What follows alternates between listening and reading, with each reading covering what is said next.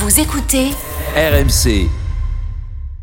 Ils présentent la même émission, mais ils ne sont d'accord sur presque rien. midi 14h. Brunet Neumann. Salut les amis, c'est Laurent Neumann. Bonjour, c'est Eric Brunet. Et elle est avec nous, effectivement, tu l'as dit Eric. Elle a été avec nous pendant 11 semaines, mais Ouais. de son bureau à Bercy. Là, aujourd'hui, elle est dans le studio de, de RMC, dans le studio de Brunet Neumann. Bonjour Agnès Pannier-Runacher. Bonjour. Vous êtes secrétaire d'État auprès du ministre de l'économie. Vous êtes notre invité. Vous avez dit je vais jouer le jeu. Vous allez répondre à des dizaines de questions. Il y a un nombre d'appels incroyable au 32-16. Avant de commencer, avant de commencer, on veut vous poser deux ou trois questions d'actualité, Eric. hein. Oui, on vient de consacrer la première heure de Brunet Neumann à cette euh, réflexion du gouvernement sur l'instauration d'un RSA pour tous les jeunes de 18 à 25 ans.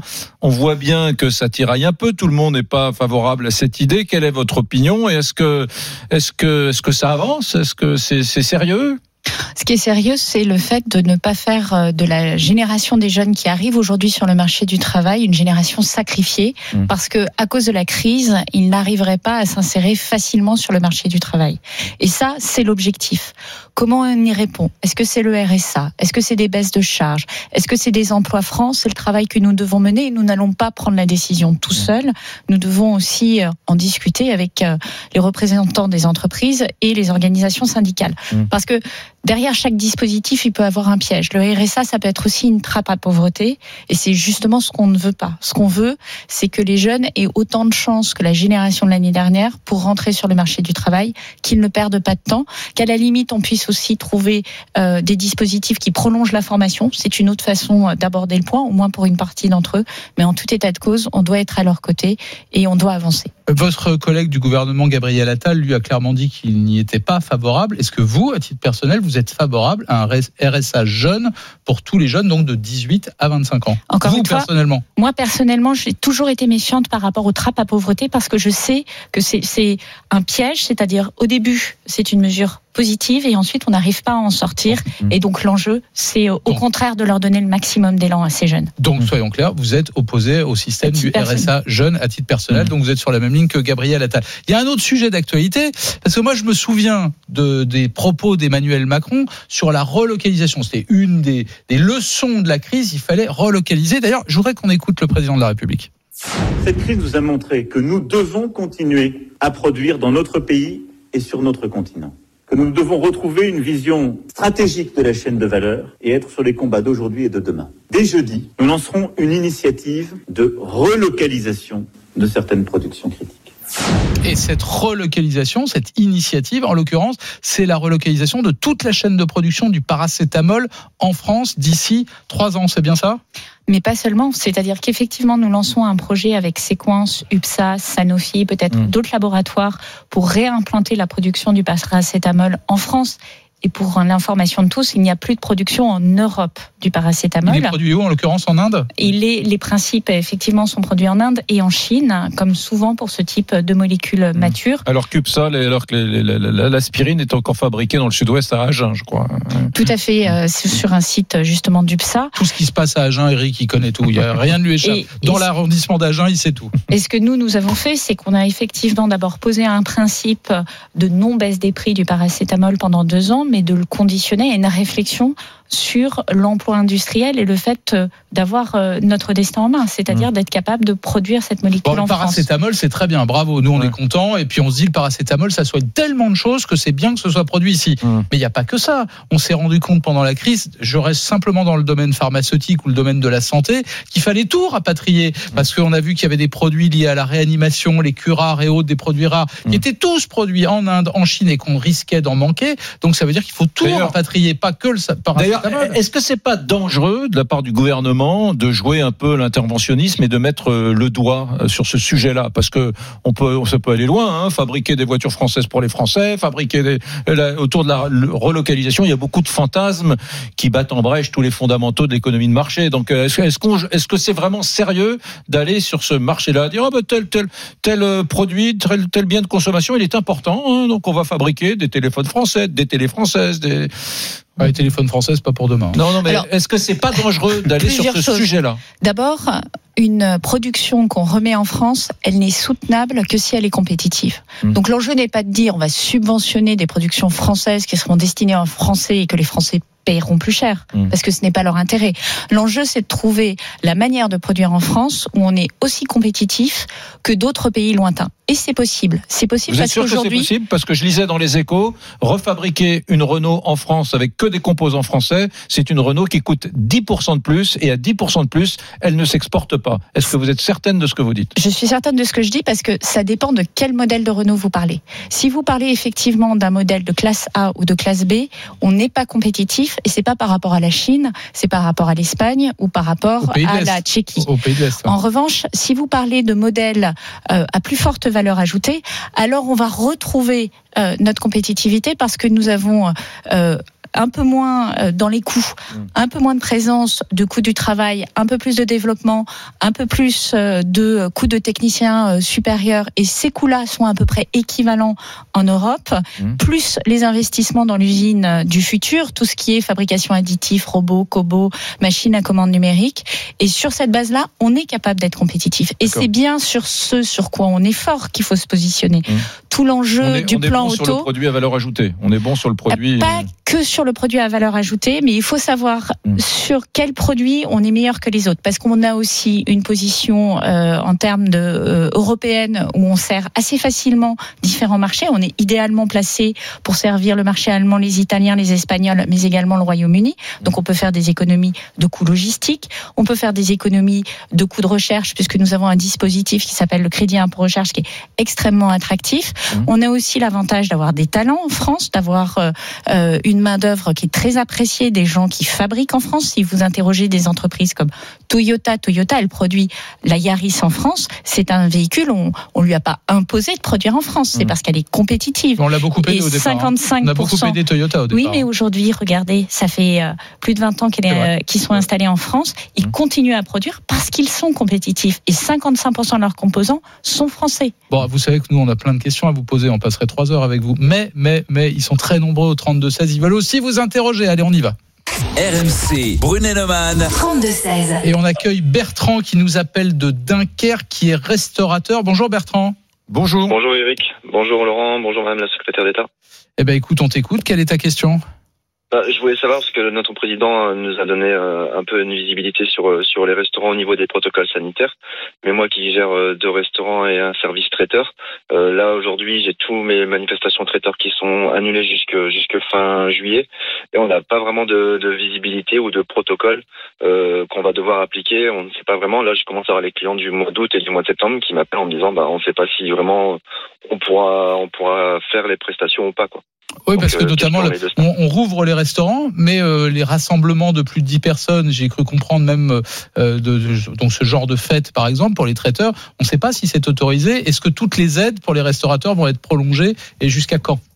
Alors, plusieurs choses. D'abord, pour répondre très concrètement à la question euh, de ce monsieur. Bonjour, monsieur.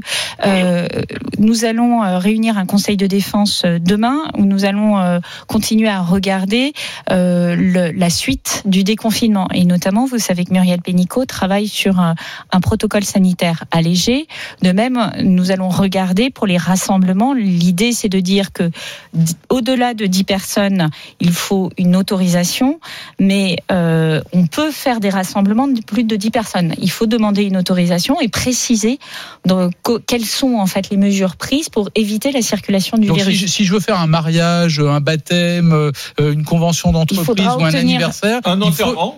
euh, enfin, c'est c'est moins drôle comme, comme rendez-vous, mais on peut obtenir une autorisation. On peut obtenir. Ce qui est important, c'est en revanche d'avoir des vraies mesures de, pour éviter la circulation du virus. Ce n'est pas parce qu'aujourd'hui on a réussi le déconfinement que le virus circule beaucoup moins, que le virus n'existe plus. Il suffit pour s'en assurer de regarder ce qui se passe aux États-Unis et en Amérique latine, où vraiment l'épidémie flambe aujourd'hui. Vous avez des milliers de morts. Donc l'enjeu, c'est euh, par exemple, on privilégiera toujours des événements qui sont à l'extérieur que des événements qui sont à l'intérieur. Mhm. Euh, C'est tout simple, mais ça change tout. Mhm. Euh, et la distanciation sociale, les gestes barrières doivent rester l'alpha et l'oméga de toutes nos interventions. Ensuite, en matière financière, parce que ça aussi c'est important, les traiteurs et les restaurateurs font partie du plan tourisme. pour lequel nous avons prévu de prolonger les dispositifs jusqu'à la fin de l'année. Alors il y a des échéances suivant que vous êtes en, euh, pour le chômage partiel ou le fonds de solidarité, mais on est bien conscient que ce secteur en général, tout ce qui est l'événementiel, la culture, le sport, tout ce qui en fait nécessite des rassemblements conviviaux, c'est-à-dire le contraire malheureusement de ce que euh, permet le, virus la et la distanciation, tout cela sera accompagné et, et les dispositifs seront, seront prolongés, le fonds de solidarité notamment jusqu'à la fin d'année. Hum. Euh, Bertrand, restaurateur à Dunkerque, euh, justement, qu'est-ce que tu veux rajouter? Moi j'ai une question pour toi, euh, tu accueilles combien de, clients par, euh, par, par soir, par exemple, dans ta salle désormais Alors, alors j'ai deux restaurants qui sont à des endroits bien différents. J'en ai un qui est sur la plage, qui, euh, qui a repris depuis le 2 juin, qui est vraiment plus des touristes. Et mmh. là, euh, on, on, on, travaille bien les week-ends, mais en semaine, ça reste très calme. On sent qu'on a, qu'on manque notre clientèle qui, euh, qui n'a pas encore forcément confiance oui. dans, dans le protocole ou qui veut pas forcément respecter. C'est très très compliqué de faire respecter le protocole parce que la plupart des gens n'ont pas de masque et ils comprennent très mal aussi le fait. nous, moi, je vois sur la plage, les gens se baladent tous à moins d'un mètre les uns des autres sans masque. Et quand ils arrivent devant la porte de notre restaurant, ils sont obligés de mettre un masque pour faire 3 mètres pour s'asseoir. ils ont du mal à, à, le comprendre. On est obligé de leur vendre des masques ou de leur donner euh, pour les plus récalcitrants.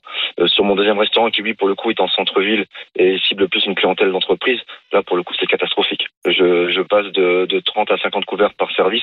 Là, en ce moment, depuis la, bah, depuis la réouverture le 2 juin, j'ai pas fait un jour où j'étais rentable, je fais entre 2 et 6 couverts. Et ça vaut le coup d'ouvrir dans ces conditions-là? Bah, là, clairement, on se pose la question. Euh, on, laisse, on se laisse encore une semaine, mais je pense que dès, dès la fin du mois de juin, on va, on va refermer. Pourquoi entre 2 et 6 couverts, c'est pas les, les, les, mesures sanitaires qui t'empêchent de, de là, c'est là, c'est la timidité euh, de tes clients qui ne reviennent bah, pas fréquenter. Je pense aussi. Après, voilà, après, il y a ce qui se passe en ce moment dans l'entreprise où il y a les le, le, télétravail, tout ça. Nous, euh, je pense que les gens aussi euh, sont peut-être pas encore de retour dans leurs mm. entreprises. Et eh oui, quand il y a du télétravail, ça aussi, c'est un problème. On a dit aux gens allez en télétravail le plus possible, sauf que du coup, tous les commerces de proximité qui travaillaient notamment avec les salariés dans les bureaux, bah, ils sont à l'arrêt. C'est le cas de Bertrand. Mais là, on a un élan et une réouverture qui est notamment liée euh, au retour à l'école, puisque euh, ayant en tête quand même que beaucoup de salariés étaient aussi empêchés de reprendre le travail ou jongler entre télétravail et garde d'enfants parce que euh, leur enfant n'avait pas pu reprendre l'école. Moi, je le constate, euh, y compris autour de moi, chez mes proches. Euh, à partir de la semaine prochaine, on voit une réelle reprise euh, de cette dernière. Enfin, sauf que l'école, ça se termine le 4 juillet. Hein. Oui, mais après, c'est les vacances. C'est-à-dire que d'habitude, on savait gérer les enfants quand même. Hein. C'est vrai. C'est vrai. Allez, on, va retourner au 32-16 euh, pour voir euh, Nathalie qui nous appelle. RMC, midi 14h. Brunet Neumann. Et après Dunkerque, Carcassonne. Ah, mais Nathalie, je, je, me souviens de Nathalie, euh, qui est chapelière. Ah, c'est notre chapelière de Carcassonne, qui avait déjà posé une question à la secrétaire d'État. Bonjour Nathalie. Bonjour Eric, bonjour Laurent, bonjour Madame la secrétaire d'État. On, on, est ravis de te retrouver dans, dans Brunet Neumann. On écoute ta question. Alors euh, moi, j'ai, enfin, trois questions. Je vais essayer de faire court. Donc, le quoi qu'il en coûte de Monsieur Macron n'a pas été vraiment euh, suivi des faits, parce que je prends l'exemple des 1500 euros qui devaient être donnés aux entreprises. Elles ont été soumises à plein de conditions.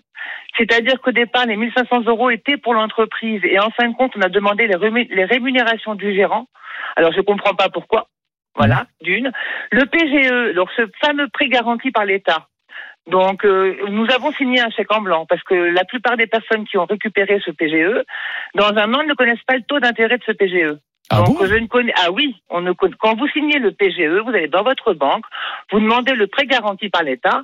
Donc pendant un an, il est garanti par l'État à hauteur de 25 euros pour l'assurance, et après, dans un an, ben, vous avez une petite case qui est sur le PGE où il est précisé taux, le taux d'intérêt sera en fonction de l'actualité.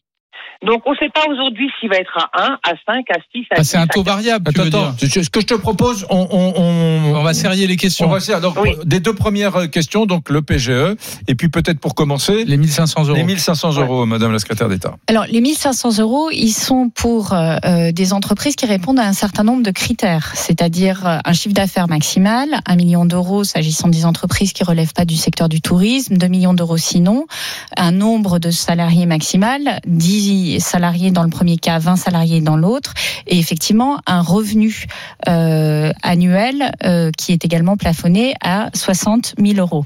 Il y a également un élément qui est demandé pour euh, retraiter euh, de, le- de la base, mais ça c'est un calcul qui est logique, la rémunération du gérant. Mais oui, mais pourquoi? Quel est le rapport? Puisque c'est pas de l'argent qui va dans la poche du gérant, c'est de l'argent qui va dans la poche de l'entreprise. Mais Ouais. c'est pour s'assurer qu'on rentre bien dans les, les cases que j'ai indiquées. Donc ça, c'est un calcul, je dirais, technique de la partie fiscale.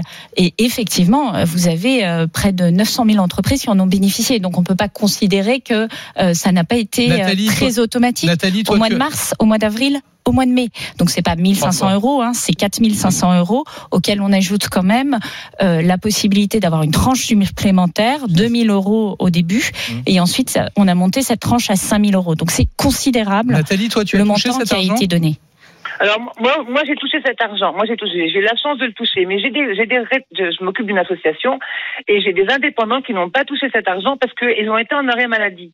Donc d'un côté on nous dit que les 1500 euros sont pour l'entreprise et de l'autre côté on prend en compte le fait que des gérants sont obligés de ça mettre en arrêt maladie pour garder leurs enfants et on leur déduit les 1500 euros de- de- de- des IJ qu'ils ont touchés. Et à un moment donné c'est pas possible. C'est comme pour les retraités. Les retraités gérants, ils ont eu pas la première partie, la deuxième partie, mais très tard, et maintenant c'est soumis à condition. Le quoi qu'il en coûte du président de la République n'a pas été respecté. Non, Je en fait, c'est du différentiel. C'est pour éviter peut- que les gens additionnent. Pardon, mais il faut aussi euh, considérer que la retraite c'est payé aussi sur un dispositif public et l'arrêt maladie c'est également une rémunération qui est payée. Et donc l'enjeu c'est d'éviter qu'il y ait des effets euh, De d'addition superposition. de superposition. Donc c'est du différentiel. C'est-à-dire que les 1500 euros, les gens en bénéficient. Les retraités qui gagnent moins de 800 euros ont eu le différentiel par rapport à ce qu'ils ont perdu ils dans leur pas entreprise. eu- ils, ils ne l'ont pas eu au départ. Ils ne l'ont pas eu au Non, ils l'ont eu effectivement sur le mois d'avril et sur le Voilà. mois de mai. Ils peuvent en bénéficier s'ils sont dans le secteur du tourisme jusqu'à la fin de l'année. Et mais- je veux dire juste une chose.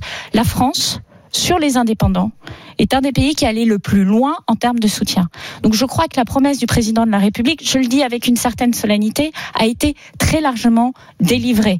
Euh, Lorsqu'on compare souvent des chiffres qui viennent euh, d'Allemagne, on oublie de dire que c'est des chiffres qui sont payés en une fois.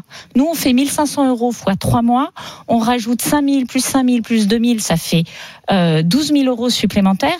Donc au total, c'est des montants qui sont considérables. C'est euh, aujourd'hui euh, un, un budget qui a été bloqué de l'ordre de 7 milliards d'euros. Hmm. C'est quand même important de le dire. Sur le PGE peut-être. Vous gardez la réponse, on revient dans un instant, on garde Nathalie, on marque une courte pause. D'accord. Ah, c'est l'art du teasing. Bah oui, c'est important parce que la question sur le prêt garanti, moi, j'attends la Les réponse. taux d'intérêt sur le prêt garanti. Réponse de la secrétaire d'État dans quelques instants. À tout de suite sur RMC.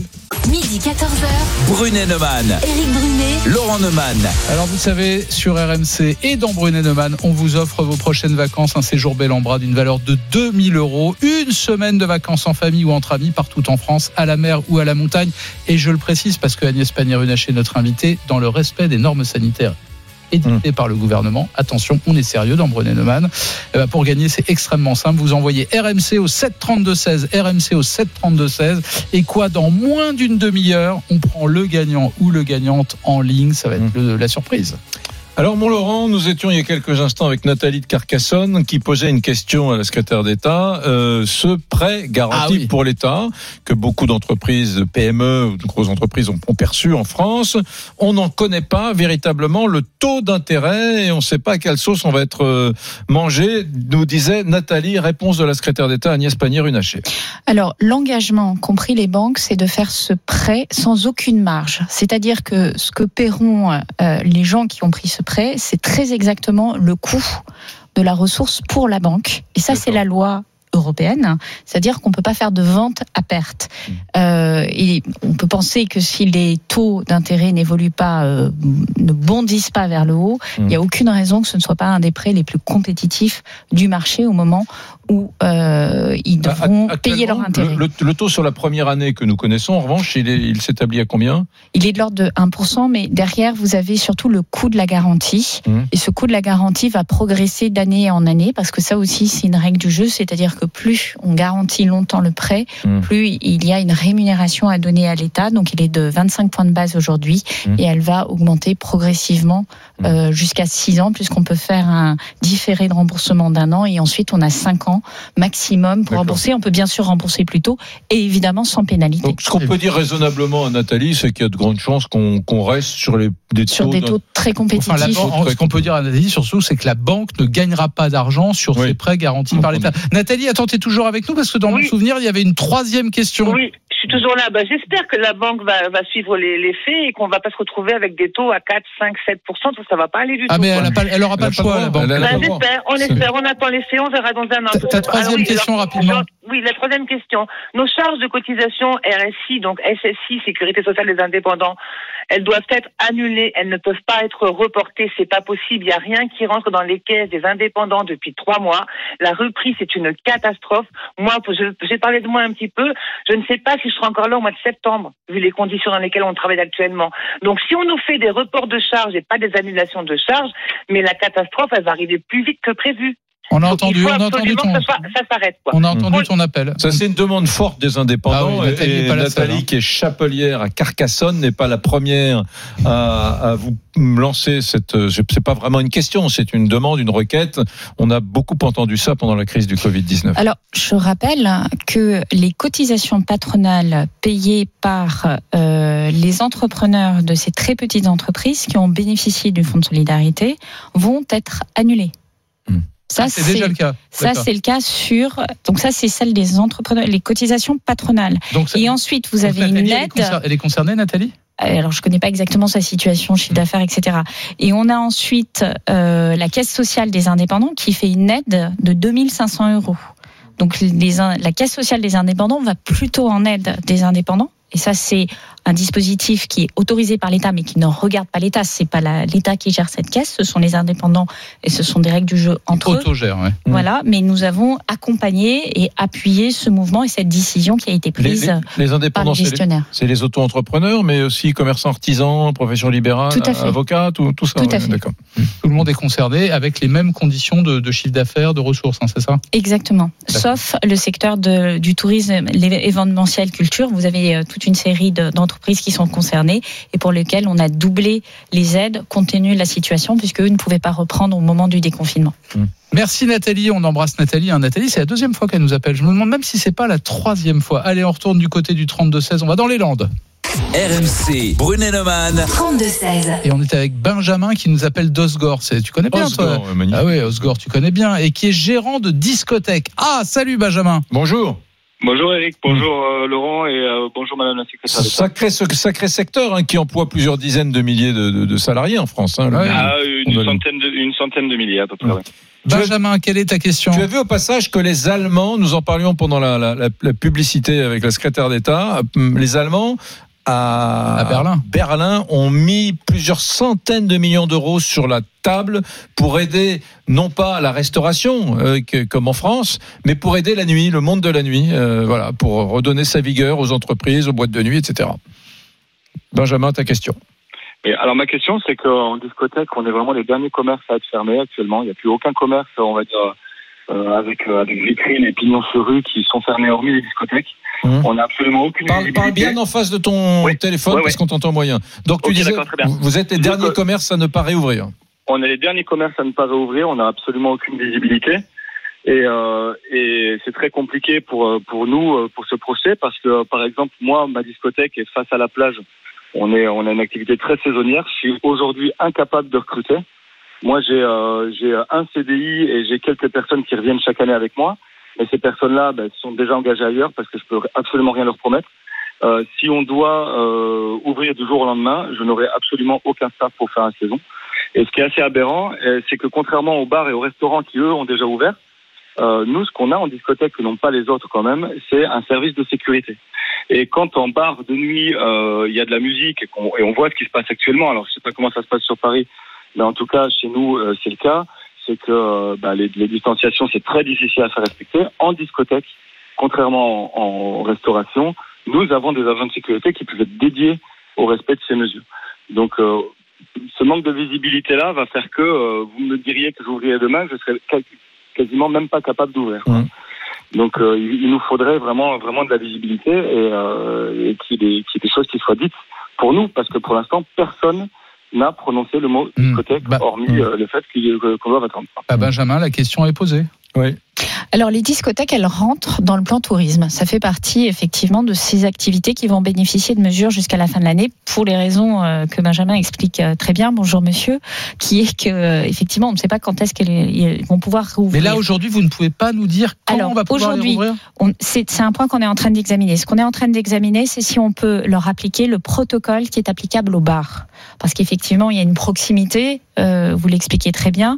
La difficulté dans les discothèques, c'est le confinement. Enfin, c'est le fait que ce soit euh, souvent. Euh, Là, vous êtes. On euh, est collé dites, serré euh, dans une discothèque. non seulement on est collé serré, mais surtout on est dans, dans une pièce où les où c'est fermé, euh, on n'ouvre pas grand les fenêtres en Ouais. règle générale. Alors vous vous Lui, êtes sur une plage, donc il y a peut-être euh, des petites facilités qui vont dans le bon sens évidemment, Euh, mais une boîte fermée avec beaucoup de gens collés serrés, c'est la pire façon de disséminer le virus. Donc Ouais, il faut effectivement en Corée du Sud. hein, Ouais. trouver une organisation qui permette de faire en sorte que soit on dit soit ça devient un bar avec de la bonne musique et on reste plutôt assis, soit effectivement on a la chance d'avoir une terrasse, euh, euh, une plage, etc.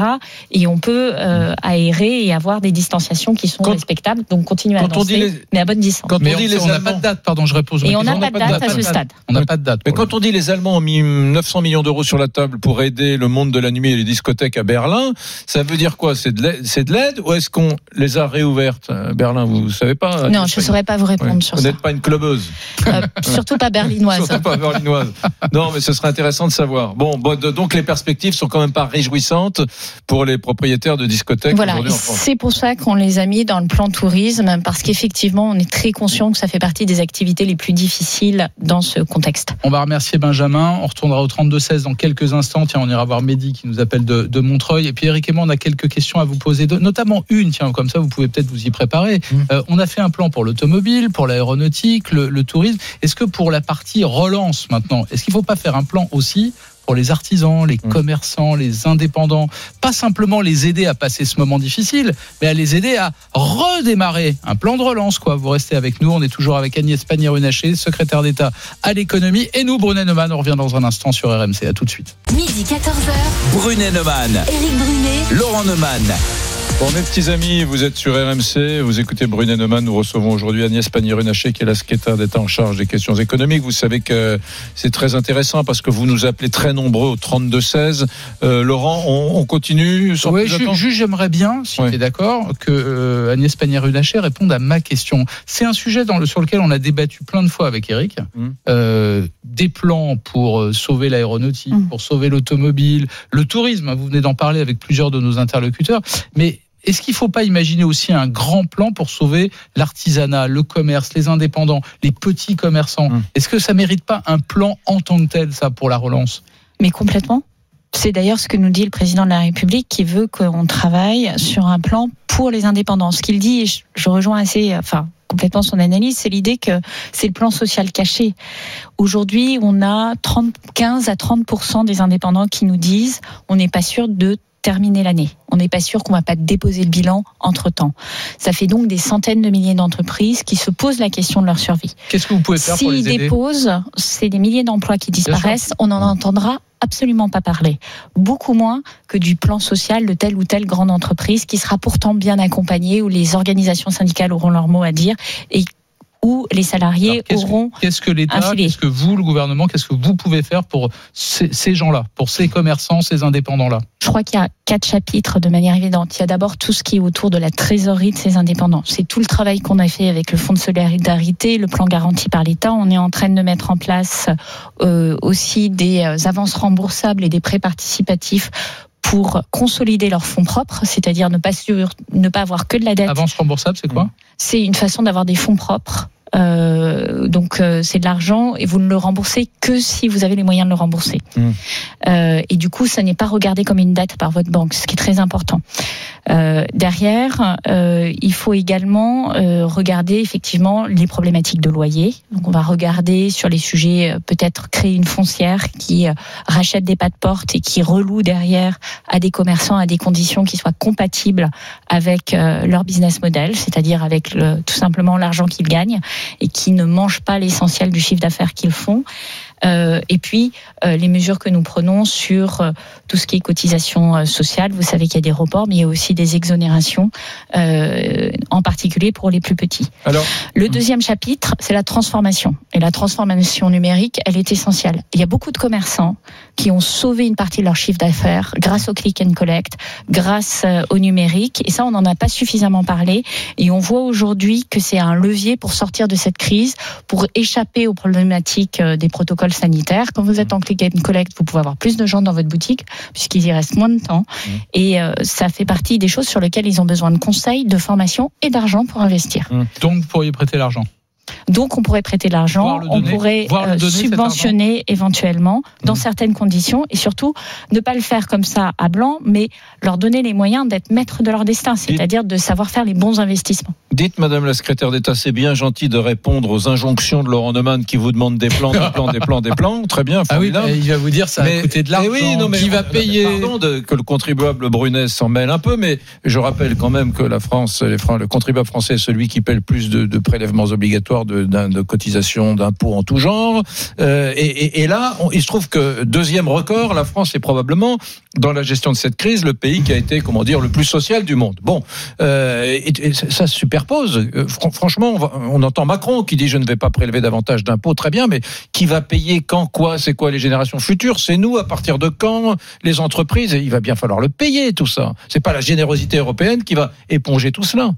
Alors d'abord, tous les pays sont dans la même situation, Hmm. c'est-à-dire tous les pays euh, vont devoir être confrontés à une augmentation de leur dette publique. Sauf que nous, on a été plus généreux encore que tous les pays. Mais je pense que euh, on en est fier et on l'assume totalement. D'accord. On n'a pas laissé tomber comme euh, les États-Unis, des millions de gens les a pas mis du jour au lendemain. hein, plus de 40 millions d'Américains ont été mis au chômage. Mhm. Ça, c'est la situation des États-Unis. Et quel est le calcul qu'on fait?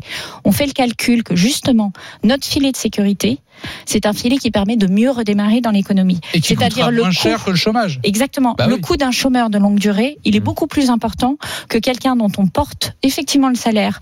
Euh, D'abord tout le salaire pendant un mois, la moitié du salaire pendant encore un mois, le quart du salaire encore un troisième mois, et après ça redémarre. Mhm. Et c'est ce pari que nous faisons. C'est un pari de la croissance. C'est un pari de la croissance à, à moyen terme. De même, nous n'allons pas couper les budgets d'innovation et de R&D. Et je peux vous dire que certains pays l'ont très bien compris. La Chine, la Chine, elle redémarre en investissant massivement. Et si on veut pas être euh, complètement euh, décoté par rapport à ce type de pays, il faut qu'on embraye derrière. Mmh. Et effectivement, là où vous avez raison, c'est que l'enjeu, c'est qu'on reprenne euh, l'activité économique. J'écoutais tout à l'heure le restaurateur qui disait j'hésite à arrêter. Vraiment, c'est, je dirais, c'est pour le collectif. Mmh. Il faut que tous ceux qui peuvent travailler travaillent et reprennent le travail dans la mesure du possible parce que c'est ça qui va tirer l'économie. Même si au début euh, ça va faire des tout petits bénéfices Mm. parce que c'est ça qui va faire revenir les gens dans la consommation et la consommation appelle la consommation. Très bien, j'en- j'entends. Donc vous, vous, vous comptez sur euh, le, le fait d'insuffler effectivement cette dynamique pour que nos entreprises soient moins, moins payées, mais quand même, qui va payer? Qui va payer? Tout de même. Ouais. Bah, L'enjeu, c'est reconstruire la croissance. Mm. La meilleure façon d'avoir euh, de, euh, des impôts Mm. et des euh, et, et, pardon des financements de la sécurité sociale, c'est d'avoir des gens qui travaillent, Mm. Qui payent des impôts et qui payent des cotisations sociales. Plus vous augmentez Mm. le nombre de personnes qui est au travail, plus vous avez d'impôts, plus vous avez de cotisations sociales. Plus vous augmentez les impôts sur quelques personnes qui travaillent, moins on, on- on- on est compétitif et plus on, part de, on perd de part de marché. Mm. Le sujet, il est, euh, je dirais, euh, de, de comparaison. La France, vous le dites très bien, a été un des pays où la fiscalité a été la plus importante pendant des années. On, a, on l'a baissé. Je rappelle que euh, on l'a baissé de 27 milliards d'euros euh, depuis le début du quinquennat. C'est une somme gigantesque, mais qui, euh, succède à une augmentation forte des impôts. Donc les gens ne le sentent pas toujours sur leur compte en banque s'ils Ouais. comparent à 5 ans, 6 ans, 10 ans. En revanche, en termes d'attractivité du pays, là où on était très très en retard, on est remonté sur la première, la première marche du, podium en termes d'attractivité. C'est-à-dire on est le premier pays pour les investissements directs à l'étranger. Mais pardon, vous confirmez donc à Eric Brunet parce que sinon il va pas dormir pendant pendant les trois nuits qui Pas viennent. d'augmentation d'impôts. C'est Pas d'augmentation clairement la ligne que l'on Mais prend. tu as raison. Parce je, que- je vais mieux dormir. mais, mais sincèrement, Mais oui, je mais je te comprends. À mon avis, C'est pas le moment. pas le seul. hein. Et même nos prédécesseurs, les républicains qui ont traité la crise de 2008, et il y en a certains dans nos équipes aussi qui étaient euh, à la manœuvre à cette époque-là, nous disent il y a une erreur qu'on a faite, c'est de remonter les impôts trop vite. Au moment où, où la croissance redémarrait, on a cassé la croissance. Donc on apprend aussi de la manière dont on a traité les crises avant. Allez, je vous propose qu'on aille voir euh, Mehdi qui nous appelle Oui. de Montreuil. Salut, Mehdi. RMC, Brunet-Neumann. 32-16. Gérant de société dans le bâtiment et les travaux publics. Bonjour Mehdi. Bonjour Mehdi. Bonjour. On, on t'écoute. Bienvenue sur. RMC. Oui, alors directeur d'une d'une entreprise dans le BTP avec une particularité, euh, on fait de l'insertion par l'activité économique. On a une convention signée avec les les directs, donc l'unité territoriale du 93, pour recruter des seniors demandeurs d'emploi à longue durée avec des parcours euh, plus que difficiles. Euh, donc le vendredi 13, on finit la journée et le 16, on apprend que les chantiers, enfin les opérations sur lesquelles on est, on est 30 salariés, euh, sont fermés pour confinement. Depuis, report des charges aux URSAF, les gestionnaires ne peuvent pas nous répondre. Quid de ce report? Sur quel délai? Euh, on, ose, euh, on ose continuer à rêver d'une annulation. Nous, euh, personnellement, on est à 50 000 euros là de charge. Autant dire que si les délais sont courts, euh, vaut mieux anticiper la fermeture. Eh ben voilà, la question elle est posée. Et c'est vrai qu'on se dit, c'est bien d'avoir aidé autant de gens pendant cette période difficile, mais si on arrête les aides trop vite, tout l'argent qu'on a dépensé, ça risque de n'avoir servi à rien. Tout l'enjeu, c'est effectivement de voir. euh, alors d'abord, il y a ceux qui vont bénéficier d'exonération, comme ça le sujet D'abord, lui, sera par réglé. exemple, Mehdi, est-ce que, est-ce que c'est Non. 50 000 euros de dette vis-à-vis de l'URSSAF Est-ce qu'il y a une petite chance qu'on les raye d'un trait de plume? Non, il peut bénéficier d'une exonération sur ses impôts directs. Il peut le demander si sa situation de trésorerie est très délicate. En revanche, comme ça, brutalement, il ne peut pas bénéficier d'une exonération il de ses peut charges obtenir un sociales. délai sur deux ans, En trois ans revanche, en revanche, alors cela dépend évidemment de la situation de l'entreprise, mais l'approche qu'on a, c'est celle qu'on a de manière générale pour toutes les entreprises qui sont en difficulté. C'est-à-dire que les entreprises qui sont en difficulté, on négocie des échéanciers qui soient conformes à leur plan de marche. Lorsque l'entreprise redémarre, on sait qu'elles ne peuvent rembourser qu'un certain montant et on établit ces plans de marche en fonction du montant qu'elles sont capables de rembourser parce que l'objectif n'est évidemment pas de leur mettre la tête sous l'eau. Euh, un plan de continuation, c'est pour vous donner un exemple. Ça ne veut pas du tout dire que ça s'appliquera à midi, mais c'est pour vous donner un exemple. Un plan de continuation après un redressement judiciaire, ça peut être jusqu'à 10 ans d'étalement des créances. Donc autant dire que ce sont des sujets d'attendre d'en arriver là. mais tout à fait. Mais oui, mais alors attention, les entreprises en difficulté, le redressement judiciaire et toutes les procédures de conciliation, ce sont des procédures qui mettent à l'abri l'entreprise. Il faut que Ouais. les entreprises aient le réflexe de les utiliser. Hum. C'est perçu comme, comme, une, comme un échec, c'est tout le contraire et les Américains le savent très bien. Ce sont des procédures de protection. On met sous cocon l'entreprise, on regarde tout ce qui rentre, on regarde tout ce qui doit être payé et on étale pour que l'entreprise passe le cap. Je ne résiste pas au plaisir un peu sadique de vous lire ce message de Jean-Paul. Vous, la libérale de gauche, libérale de gauche, ça vous va? J'ai lu les journaux qui vous libérale de Oui. gauche. Pas de pitié, pas de plan pour les indépendants. Laissez-nous bosser, baissez les charges, c'est tout ce que nous demandons. Ça doit vous parler un peu, ça quand même, au fond de vous. Hein? Ben, moi, j'ai dirigé une entreprise, donc Oui. euh, je sais ce que c'est euh, Mm. qu'avoir euh, un compte de résultat, un chiffre d'affaires et des gens euh, à Mm. payer et d'aller chercher des contrats et de gagner des parts de marché. Derrière, derrière ce côté, le, le- le politique nous façonne toujours des plans, mais au fond, ce que nous voudrions, c'est que les, les charges soient moins élevées. Donc, c'est quelque chose que vous devez, vous devez entendre souvent. Ça reste un plan, mais je constate aussi que j'ai énormément de demandes Mm. euh, sectorielles pour avoir des euh, mesures spécifiques. Mm. Donc, euh, vous n'imaginez pas le nombre de personnes qui nous contactent avec des bonnes idées, y compris d'ailleurs les, les indépendants, pour nous demander des mesures spécifiques. D'ailleurs, on a encore Ouais. beaucoup de questions, Eric. On va retourner au 32-16. Euh, on va remercier Mehdi hein, qui nous appelait de, Ouais. de Montreuil. Vous restez avec nous, Madame la secrétaire d'État. Et nous, Neumann, on revient. Sur RMC, bien sûr, on est là pour vous, à tout de suite.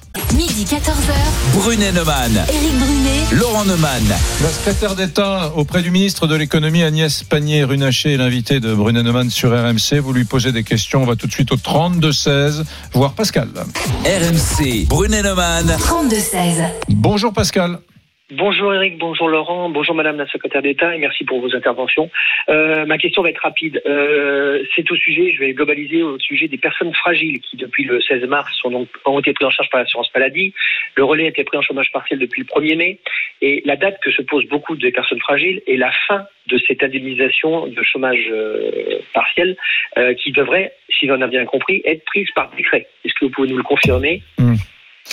C'est bien pris par décret. Effectivement, pour le moment, le principe, c'est le maintien du chômage partiel et on n'a pas encore tranché la date de fin.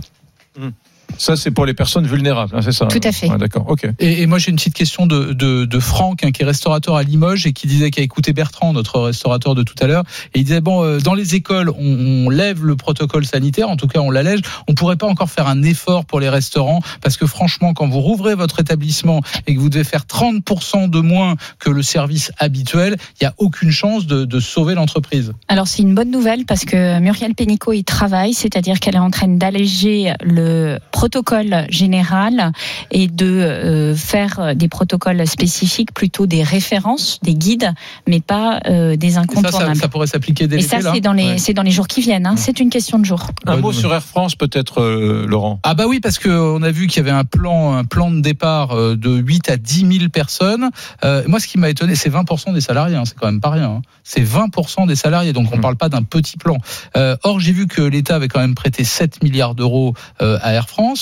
Et d'ailleurs, j'ai fait le lien avec euh, avec Renault parce que Renault, c'est 15 000 emplois supprimés dans le monde, donc 4 600 en France. Et là aussi, l'État a fait un prêt de 5 milliards. Alors, on se dit, mais alors l'État prête de l'argent et autorise quand même des entreprises où l'État est actionnaire par ailleurs à, à licencier des gens. On a du mal à comprendre les deux à la fois. Bah si, au contraire, c'est parce que les entreprises en question sont dans une difficulté absolument incroyable et qu'elles Et on sont pourrait imaginer que au bord de la faillite. protège les emplois. Mais il faut d'abord protéger l'activité, c'est-à-dire que si euh, l'entreprise s'arrête, si elle dépose le bilan et si elle disparaît, vous ne protégez pas les emplois. Pardon. Euh, lorsque vous faites des restructurations, n'oubliez pas que des restructurations, c'est que vous protégez tous les autres emplois. Et je crois que le euh, ministre de l'économie a été très clair, Bruno Le Maire, ce matin, en disant que ce qu'il souhaitait, c'est qu'il n'y ait aucun départ contraint. Donc la règle du jeu, elle est très claire. Le quantum, le nombre d'emplois, ça, ce sont des chiffres qui circulent dans la presse. Moi, j'ai pas de confirmation sur le nombre, mais ce qui est clair, et c'est la même chose chez Renault, et Jean-Dominique Sénard s'est engagé à ce qu'il n'y ait pas de départ contraint, ça veut dire que ce ne sont que des départs volontaires. En tout cas, on va se battre pour que ça aille dans cette direction. Mais encore une fois, je préfère avoir une entreprise qui, compte tenu de la baisse violente de son chiffre d'affaires, et c'est de ça qu'on parle. hein. Je rappelle que Air France, ils ont arrêté de travailler du jour au lendemain et qu'ils ont été perturbés. Ça n'a pas commencé le 15 mars. Depuis euh, le début du mois de février, ils sont en grande difficulté parce que tout simplement, les avions ne peuvent pas voler librement. Mmh. Et ça continue. Ça continue aux États-Unis, ça continue en Amérique latine. N'oublions pas que l'épidémie est mondiale et lorsque vous êtes dans l'aviation commerciale, vous n'opérez pas qu'en France et en Europe. Bien sûr. Merci pour toutes ces réponses et merci aussi à tous ceux nombreux hein, qui nous ont appelés au Mmh. 32 16.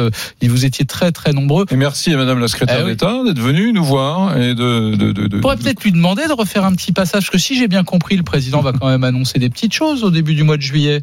Mm. Donc avant la mi-juillet, Mm. il va falloir que vous nous donniez des réponses sur toute une série de sujets. Donc on pourrait peut-être imaginer de prendre un petit rendez-vous, de se revoir une petite heure, non? Du côté de mi-juillet, peut-être avant, peut-être après, euh, Voilà, en bon, fonction du moment euh, le plus approprié. On Entendu. fixera le, le rendez-vous. Merci encore une fois Merci venu nous voir hein. et, et de jouer le jeu et de répondre à, à toutes les questions dans, dans Brunet Neumann sur RMC. On a encore un auditeur, un, un Oui. avec nous. De qui Il- s'agit-il Il s'appelle Bernard. Mais qu'est-ce qu'il veut? Bonjour Bernard, qu'est-ce qui se passe? Qu'est-ce que tu fais là, Bernard? Bonjour. Bonjour. tu nous, tu Tu nous sais appelles pourquoi des- tu es là? Tu sais pourquoi tu es là? Mais je me doute un petit peu. Voilà, ça, tu as vu l'accent des Pyrénées-Atlantiques Ouais. eh bien oui, l'accent, l'accent du sud. Qu'est-ce que tu fais dans la vie, Bernard? Je suis agriculteur. Bon. Bon, tu sais quoi Je crois qu'on a une excellente nouvelle pour toi.